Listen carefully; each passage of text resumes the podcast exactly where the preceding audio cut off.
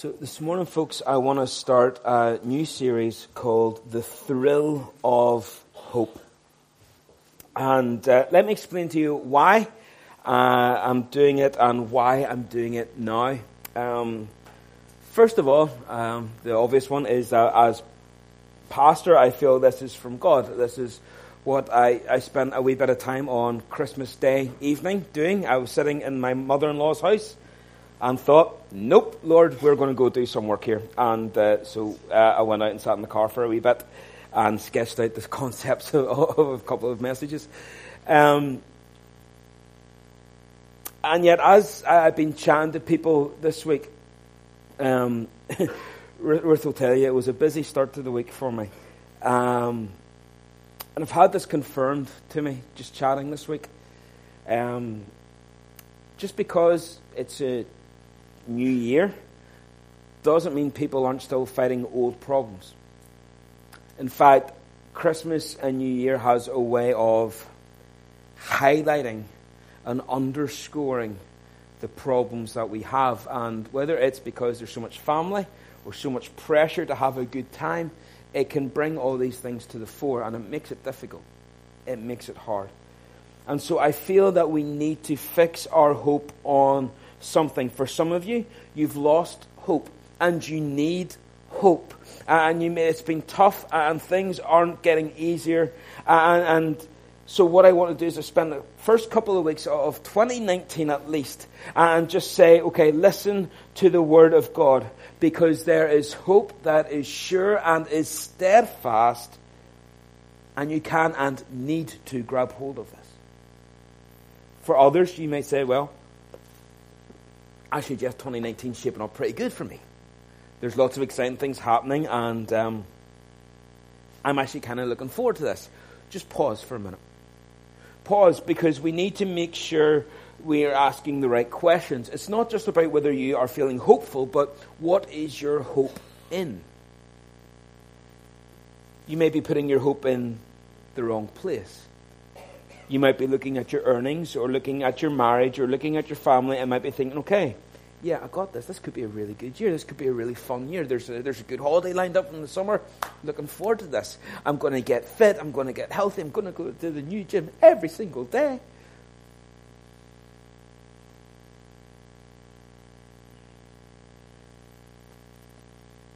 The thrill of real hope is not to be found in your ability to succeed or to meet your goals, but in the person of Christ.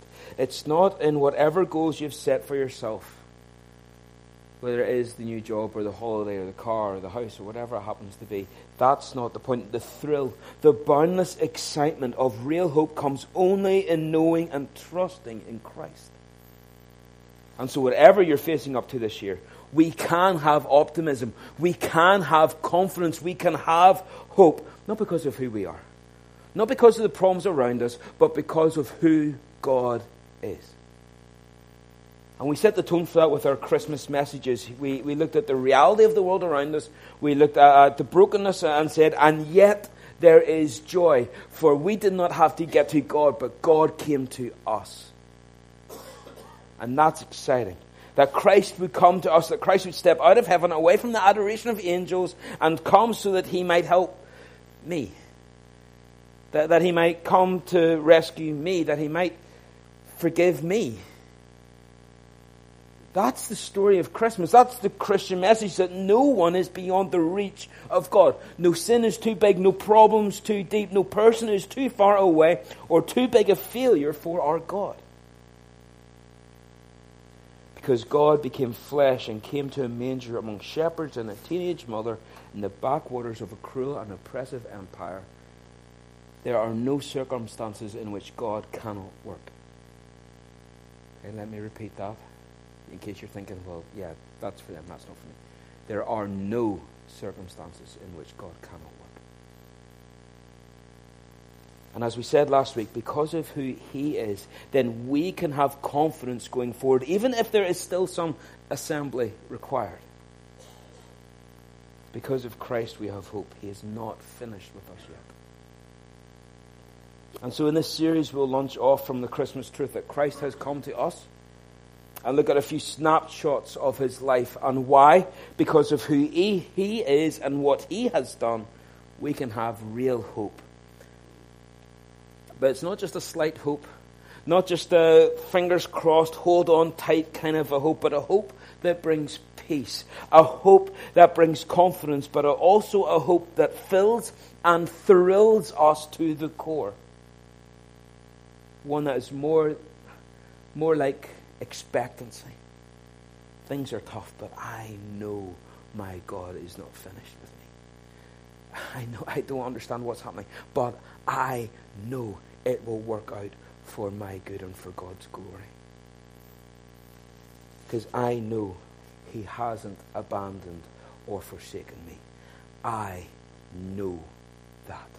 That's the thrill of hope. And that is the hope that we have in Christ, an eternal hope. Or as the girls would have heard over the last 48 hours here, the reality, the reality of being truly treasured by. And so over the next few weeks, we'll look at some of these topics, right? Hope, uh, because God knows when to show up. Hope, because God knows when to speak up. Hope because God will hold us up. Hope because He offered Himself up. And we'll keep on on this theme of hope because of what He has done, and among others. But this morning I want to look at how oh, God knows when to show up. I think this one most naturally slots in after Christmas. He knows when to come. This his timing is perfect. But if we're being honest, it's his timing that we most struggle with, isn't it? It's, it's God's timing that we really have the big issues with God. God, why not now? Why have you not intervened yet? Why have you not saved yet? Why not have you not moved yet? Why has the answer not come yet? Why is my prayer still unanswered? What's up with your timing, God? That's what we struggle with most, or at least maybe it's just me. All right, but that's a real fight, isn't it? and we would always love God just to move that wee bit earlier, that wee bit quicker. We'd like Him to work more to our timetable than to His own. And how often are we left thinking, wow, you left that one to the last minute? So I want to take you to Matthew 14. Now, these three, um, there's bulbs in the way, but there's Capernaum, Chorazin, Bethsaida. That is a five mile square radius. And that's where Jesus spent 75% of his ministry. And it's really interesting when you think about it in this little worst part of the Roman Empire. This is not a place where kings went. This is not a place where rulers enjoyed ruling. This is certainly not a place for a Messiah. But this little area of northern Galilee is where Jesus spent most of his time. Now, it's right in the middle of three regional kingdoms, okay? You've got Galilee of the Gentiles, which is the full name of it, Galilee of the Gentiles. That was ruled by Antipas. And the Golan, which was ruled by Philip. They were brothers and sons of Herod the Great. You know, the king from the Nativity story, tried to kill the baby Jesus. They're his sons. Okay, and then Decapolis, which was uh, made up of ten Greek um, sort of thinking towns or cities, and that was that's Decapolis, ten cities. And so this is in the middle of it. Worlds that are fundamentally opposed, right? If you want to think of it, think Arab, think Roman, think Greek. These were not Jewish strongholds. There were Jewish people there, but because of the nature of the empires rising and falling, it's very different. It's not all Jewish. And these three worlds are colliding with the Jewish world just below the Sea of Galilee. And yet, when we read in Matthew 4, all right, this area here is Tiberias, where Herod Antipas is based. Here is uh, Magdala, where Mary Magdalene came from. Mary Magdala, uh, Mary of the Magdalene. And so Jesus did come down these areas and come down around here. But when he was here, we read that they came from Decapolis. They came from these areas in the Golan. They all came to meet Jesus. He was transcending political boundaries. He was transcending social barriers. So even though he was working in this small area, it was a microcosm of, of different worlds colliding. And they all came to meet Jesus. And it's interesting that they were drawn. Jesus get, get this idea out of your head that Jesus was just working with really nice Jews all the time. He wasn't. He wasn't.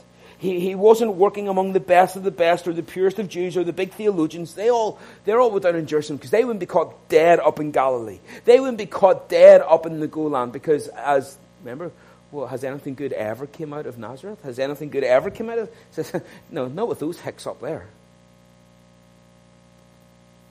Jesus didn't work with the deserving or the good Jews but the people that included the Gentiles, the Romans, the Greeks. And in Matthew 4, when it says that he came everywhere and he met, he healed all their sick, it means the Gentiles as well. This was a big part of the problem that people have with the Jews. He was healing people that they didn't think deserved healing. And I think it's incredible that in this little area, smaller than Newtownards, Christ built most of his ministry. And so, even in the small details of where Jesus was, there's hope for us. If he had worked to our mentality, he would have made a beeline for Jerusalem, built up a base of support there, then launched off to Rome, made waves in the capital. Because that's, hey, that's how you're going to influence the world. That's how you're going to save the world. Get to the capital, boom, and fly out from there. Instead, Jesus based himself in a tiny part of the world that nobody else cared about in a part of the world that had lost hope. This entire area is a powder keg. The rulers of these kingdoms were brothers. They hated each other. Antipas, what he did was he dumped his wife. He happened to be the daughter of the king of Syria. Not always a great move. So he was, he was angry and he was coming at him. So what, what Antipas did to make it better was, uh, you know, to get over his dumped wife, he stole his brother's wife, Philip's wife great family relations there. And they're at each other. Uh, and Rome intervened to stop an all out civil war breaking out between them. This is the life, this is the landscape that Christ was working in. Now, John the Baptist calls Antipas out on these things. He's going, dude, you cannot go around stealing your brother's wife. That's not okay. And that's why Antipas has uh, John the Baptist imprisoned at the start of Matthew 14. It's a messed up world Jesus is working in. But Jesus shows up in hopeless places. That's what I'm getting at. Now, it shapes us up for two miracles that are going to come along, and we'll squeeze them in very quickly the feeding of the 5,000 and walking on water. Now, we don't need to explain them too much, um, but I, I'm sure you know them, but I want you to see how they all tie together. So, John the Baptist is a man that Jesus truly loved. A man whose family he grew up with, he's been brutally murdered by this man in this tense, sensitive political landscape. Verse 13 Now, when Jesus heard this, that he had been beheaded, killed, he withdrew from there in a boat to a desolate place by himself. Jesus withdrew now. Is this how you would want Jesus to respond? Is this what you would want the Messiah to do whenever something terrible happened to you? There's a great injustice. He's been brutally murdered. So what would you want from Jesus in this moment? Revenge? Smite them, Lord. Boom. Bring fire down from heaven. Maybe you've prayed that before. would you pray for justice? Would you pray for comfort? Pray for a miracle. Lord, nothing's impossible for you. That wasn't fair. What happened? Bring him back to life. Go on. Maybe he's just in a real big sleep. But Jesus withdrew. Jesus doesn't show up whenever his family need him. He withdraws. Now, if we're being honest, is that not sometimes how it feels? Something terrible happens and we're looking for comfort, we're looking for justice, we're looking for answers, and it feels like God is more distant than ever. And we're left wondering, why have you withdrawn? Here's the point. Well, the point is that not that Jesus leaves those who need him behind. The point is that Christ shows us that it's okay to withdraw from the crowds, from the hectic nature of life when there is a bereavement it's okay to take the time to mourn the loss of a loved one. Jesus is not going to go pick fights with Herod at this point. He wasn't afraid. John the Baptist wasn't afraid. Jesus certainly wasn't afraid. His time had not yet came. It was about timing. He'll stand before Herod soon enough. But his time had not yet come. Back to verse 13. But when the crowds had heard where he was, they followed him on foot from the towns. What towns? All the towns. From the Golan, from Galilee, from Decapolis. They all were seeking him. They were all following him. When he went ashore, he saw a great crowd. They were there already. They had met him there. And he had compassion on them and healed their sick. I, I love that. Christ was the King of kings, the Lord of lords. He was worshipped and adored by angels. He sat on, by the throne of the Father in heaven, and yet he was never demanding. You, ne- you never read of him saying, guys, would you just give me five minutes? Guys, give me ten minutes and then I'll be with you. I need to sort myself out. Do you, just, do you not know that I'm the one who should be served? You should be worrying about how I am. I just lost a family member. Yet nobody's asking me how I am. No, you don't get that. He's not worried about that. Instead, his heart is full of compassion and he responds to their needs, not his needs. He's switching back from being an example for us to follow to showing us what kind of a Savior he really is.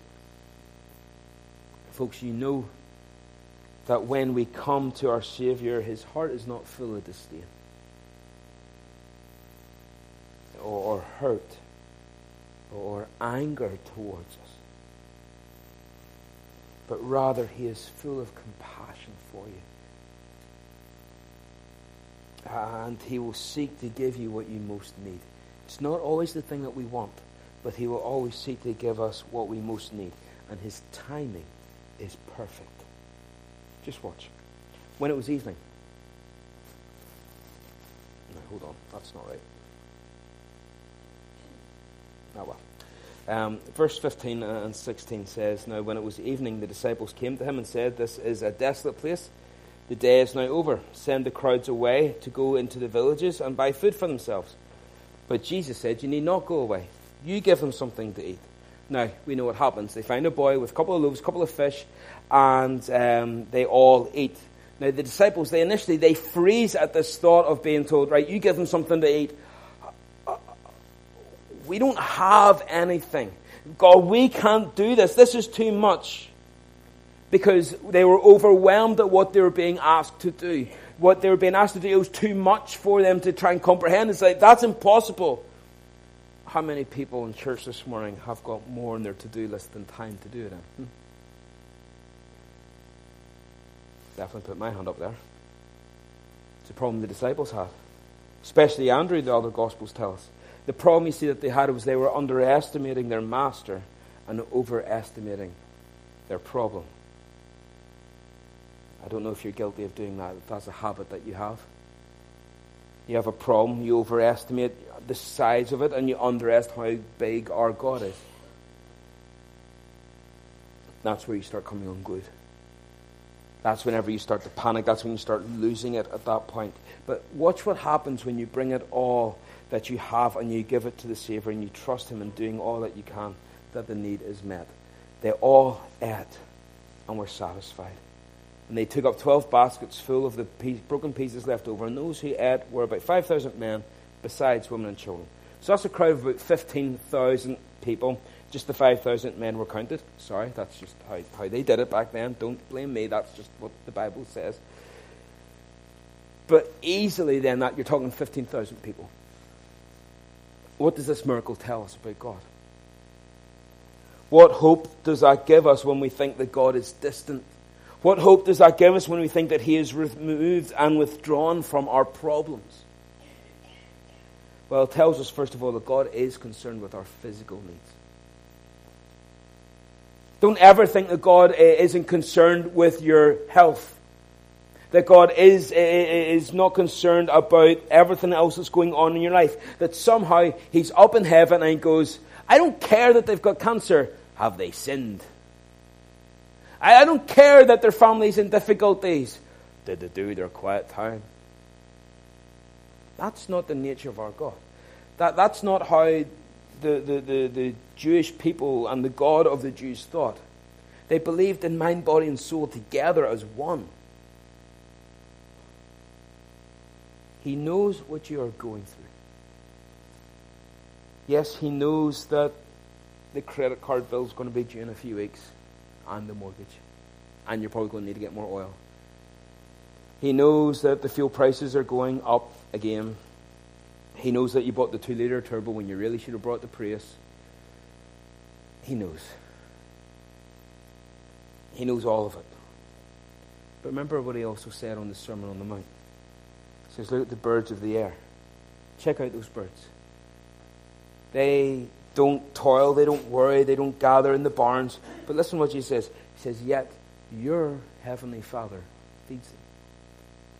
Get that? God's not the heavenly Father of the birds. There's no wee birds who are saying, Our Father who art in heaven, I thought I thought I put a cat. No, birds don't think that way. They don't pray. They don't have that relationship with God. He's not their Father. He's their Creator. But, but, but to the Christian, He is our Creator, but He's also our Father. Our Heavenly Father feeds them, but are you not of more value than they? So God is concerned about your physical needs. Romans 8:32. We looked at this last week. If God did not spare his own son but gave him up for us, how shall he not with him freely give us all things? Provision. God cares about your physical needs. Now here's the second lesson. God uses small things to do great things. There's a reason to have hope. God will use the small things to do great things when the boy's mum was packing that little lunch in his kitchen. He said, Mummy, Mummy, can I go see Jesus? Can I? Oh, you can't go out there by yourself. Make sure you got your coat. If you brush your teeth, right, I'll make you a wee packed lunch because that's what, that's what mums do. And uh, I bet she had no idea that as she put little bits of pita bread and a couple of little pickled fish into, uh, I don't know, Tupperware or something, she wasn't thinking that this was going to feed 15,000 people what made the difference? Jesus' hands made all the difference. You take a little and you put it in the hands of an all powerful God, and you've got a lot. That's the math of the miracle. Loaves and fish, 5 plus 2 equals not an awful lot, but 5 plus 2 plus Jesus, anything can happen. That's the math of a miracle. That's the hope we can have when Jesus shows up. Now, I want to apply that to your life. It could be, and I don't know, but it could be that for some reason you haven't got involved yet in, in some of the things in the church. You've stand back, you stood back from small groups, you've stood back from membership, you've stood back from uh, uh using your gifts in the church for some reason. And maybe you're saying, yeah, but I'm not all that talented. I couldn't be up on that stage. I can't play an instrument. I don't have the gifts or the talents or I'm not that way inclined. How dare you deprecate God's property? You belong to God. The issue isn't how great you are. It is always, always, always but how great God is. And so don't get, don't lose that. You put yourself in God's hands and you got something explosive and something mighty and something powerful. And so you got to try that. God can take a little and make it a lot. And if all you can do in your difficulties, in your trials, in your stress, in your worry, in your anxiety, if all you can do is a little, all I, all I have is this little thing, do it. Do it and let God turn that into something mighty. Let God take care of the rest. In fact, you'll find that when you read the Bible, God prefers to use the simple to confound the wise, so that the glory always goes to Him. So you think you're not worthy to be used, then you're just the person that God wants to use. There is hope for you in that in this year. Third lesson, we'll move quickly on so we can finish this up, is that God's provision goes a long way. You'll notice in verse 20, they ate and were satisfied. They were filled. Now, we know how that feels, right? Coming after Christmas and New Year, all right? We've all been filled a couple of times. Probably still a wee bit full. Um, Ruth and I have been talking about starting to eat healthy, so we've had to get rid of all the unhealthy food in our house. It was delicious. Um,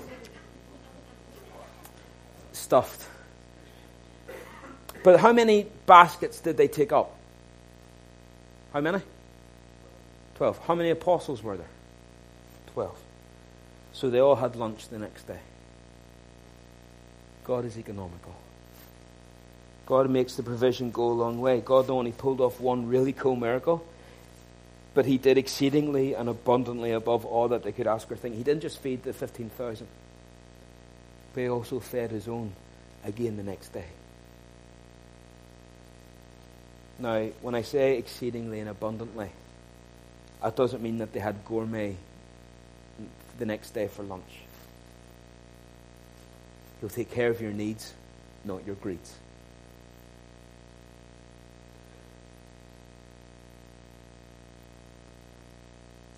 They had overestimated their problem. They had underestimated their God. Listen to what David wrote in Psalm 37. I was young, and now I am old. But I have never seen the righteous forsaken or God's children begging bread. There's hope for you in this. God knows when to show up, for He never left. The issue is timing, and He is waiting for the right time to move. And when He does, you will find Him abundantly generous and a heart full of compassion for you. God promises to take care of His own, and provision will be in His time, and it will go a long way. Speaking of His time, let's go verse 22 very quickly. Immediately, He made the disciples go. Now it makes it sound like they didn't really want to go. All right, it thinks that, that you know, oh Jesus, just let I'm, I'm full. Let me just we'll, we'll sleep here tonight. We'll, we'll, go early in the morning, all right? Because that's what happens when you're stuffed, right? I just need to nap. Just just let me nap. But no, Jesus, like, no, guys, get in the boat. Get in the boat. You have to go now. He makes them get in the boat. The King James says he constrained them. He compelled them. Get into the boat and go before him to the other side when, while he dismissed the crowd. So everyone's still there. He said, guys, you go. I'll take care of this lot. And after he dismissed the crowds, he went up to the mountain by himself to pray. When evening came, he was there alone. So when evening came, so that it wasn't evening yet when he sends the guys onto the boat. It's now evening, so it's a couple of hours later. He's there alone, but the boat by this time was a long way from the land, beaten by the waves, for the wind was against them. And the fourth watch of the night came. Uh, he came to them walking on the sea. But when the disciples saw him walking on the sea, they were terrified and said, It is a ghost! And they cried out in fear. But immediately Jesus spoke to them, saying, Take heart, it is I. Do not be afraid. Here, here's my big point because I know I'm running out of time. Jesus made them get into the boat. Did Jesus know that a storm would come? Well, he's Jesus, so yes, he did know that the storm was coming. So why did he make them get into the boat and not go with them? It's a bad storm to have seasoned fishermen out on the sea laboring for this long length of time. They're afraid. It takes a lot to make these guys afraid. They were fishermen. They fished the sea. They know the sea. They know these boats. They live there. They work it. They do this for a living. But verse 25, now in the fourth watch, Jesus came to them. In Jewish kind of military and different things, there, there was four watches for, for the guards to keep. So 6 p.m., to 9 p.m. was the first watch. Second watch was 9 p.m. to midnight. Third watch is midnight to 3 a.m. The fourth watch, 3 a.m. to 6 a.m. Now, these guys have been out in the sea before evening. And it's now somewhere between 3 and 6 in the morning. They've been fighting this storm for a long time. Maybe eight hours. That's a long time to be afraid. That's a long time thinking that you're going to drown. Let me ask you the question. Could Jesus have came a wee bit sooner? Did he have to wait the eight hours? Could he have came after 30 minutes? Jesus, we're scared. We're done. Let's go home. Uh, yeah, okay, let's go. Okay, you, you got the point. I, I can control the seas. No. But why did he have to wait so long? You, have asked this question, all right, in the storm and your trials, Lord. Why do you have to go to the very last minute? Why is it always the fourth watch? Why, why don't you, you work sooner? Why don't you work quicker? Why is it so last minute? And we struggle. And we struggle to believe that he'll come. But he shows up in his time uh, at just that time when you think that there's no way, it's not humanly possible that we're going to get out of this on our own. But he shows up and it's abundantly clear that it's God who has shown up. He came in the fourth watch of the night and no sooner. We wish it would be sooner, but know this. If you're in the storm, God has his eye on your boat and his hand is on the waves. He is not going to let you sink. The question is, why did Jesus walk on the water? To show off? Hey guys, watch what I can do. Check out this cool trick.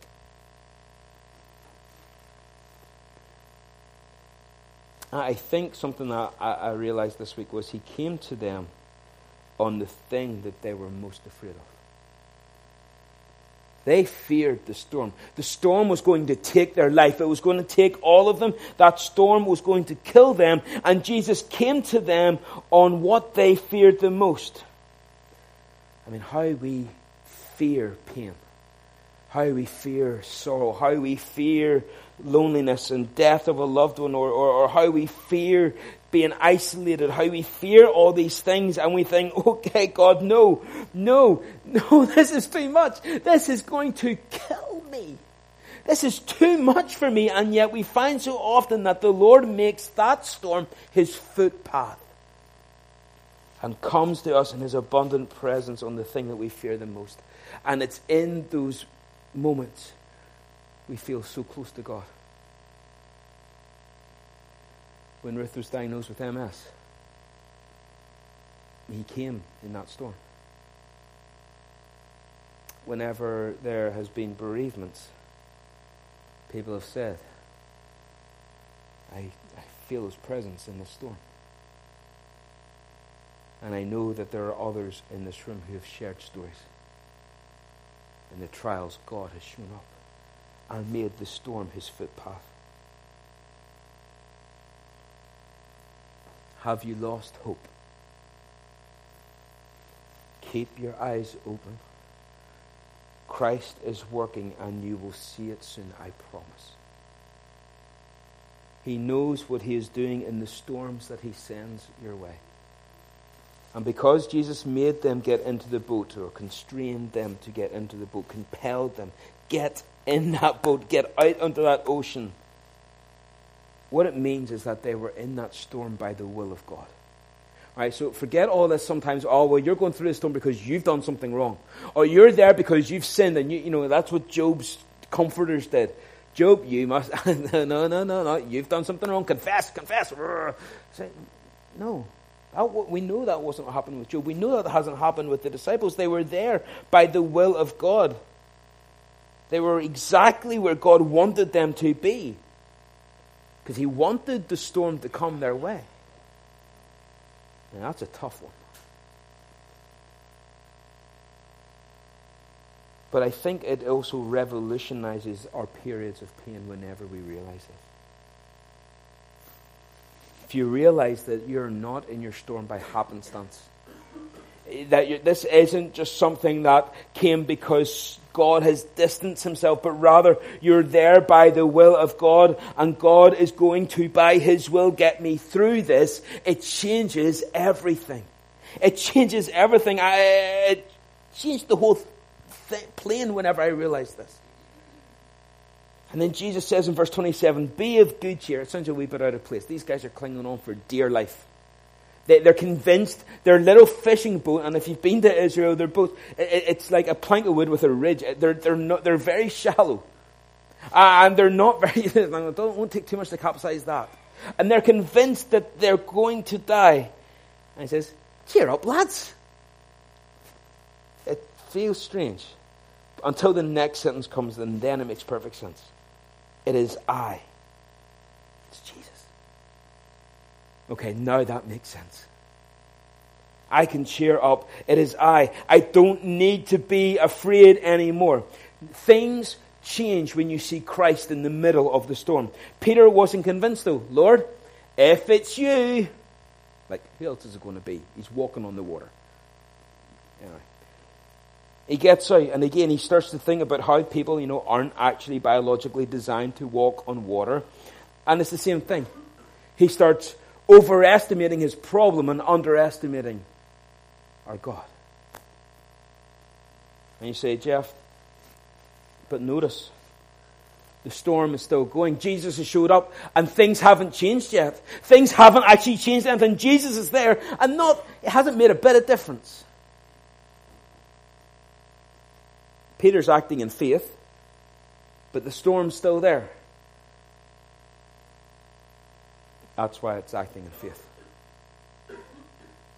We act trusting in God even though the storm is still there. That's why it's faith. Jesus hasn't changed anything yet. Where's the hope when he shows up and things are still scary? When he shows up and things are still terrifying? He shows up and things are still threatening. What do we do then? We hope in the reality that Christ is still there. The confidence comes when we see Christ for who he really is. There in control. In control of the storm, even in control of the things that we wouldn't even think about trying to control. You know, like water displacement. Yet he's walking on it. It's not only under his control, but it is under his foot. And once the men in the boat learned that they could trust Christ in the storm, then the storm died down. Notice the sequence there? You learn to trust Christ in the storm. And you start to get your hope in Christ while the storm is going, and you'll find that the storm gets smaller then. I bet they had a lot of questions about God's timing. I'm sure once they got in that boat, they dried off. And I'm sure some of them, maybe Judas or Thomas or someone, was like, So, Jesus, seriously, what was all that about? what are you doing to us? What, what was this to prove? What are you trying to show me?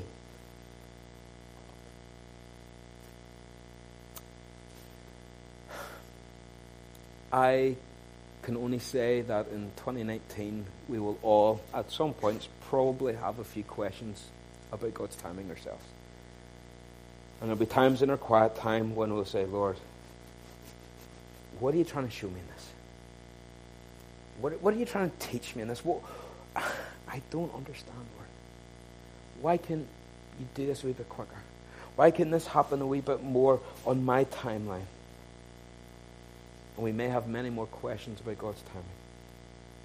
But in those times, when we feel as if God is distant or withdrawing from us, seek Him. You will find Him a compassionate and willing to meet our needs if we hand it all over to Him. And even when those storms are His will for our life, we will see He is sovereign and trustworthy in those times which means that this year we can hope in the Lord who shows up at just the right time. We may not think it's the right time, but it is the right time. And we can hope in the one who shows up and make the difference in our lives. We can hope in the God who controls the things that we can't even think about control. And we can say with David in the psalm that even though I walk through the valley of the shadow of death, I will fear no evil, for you are with me. Let's pray. Heavenly Father, we thank you that you are a God who brings hope into hopeless.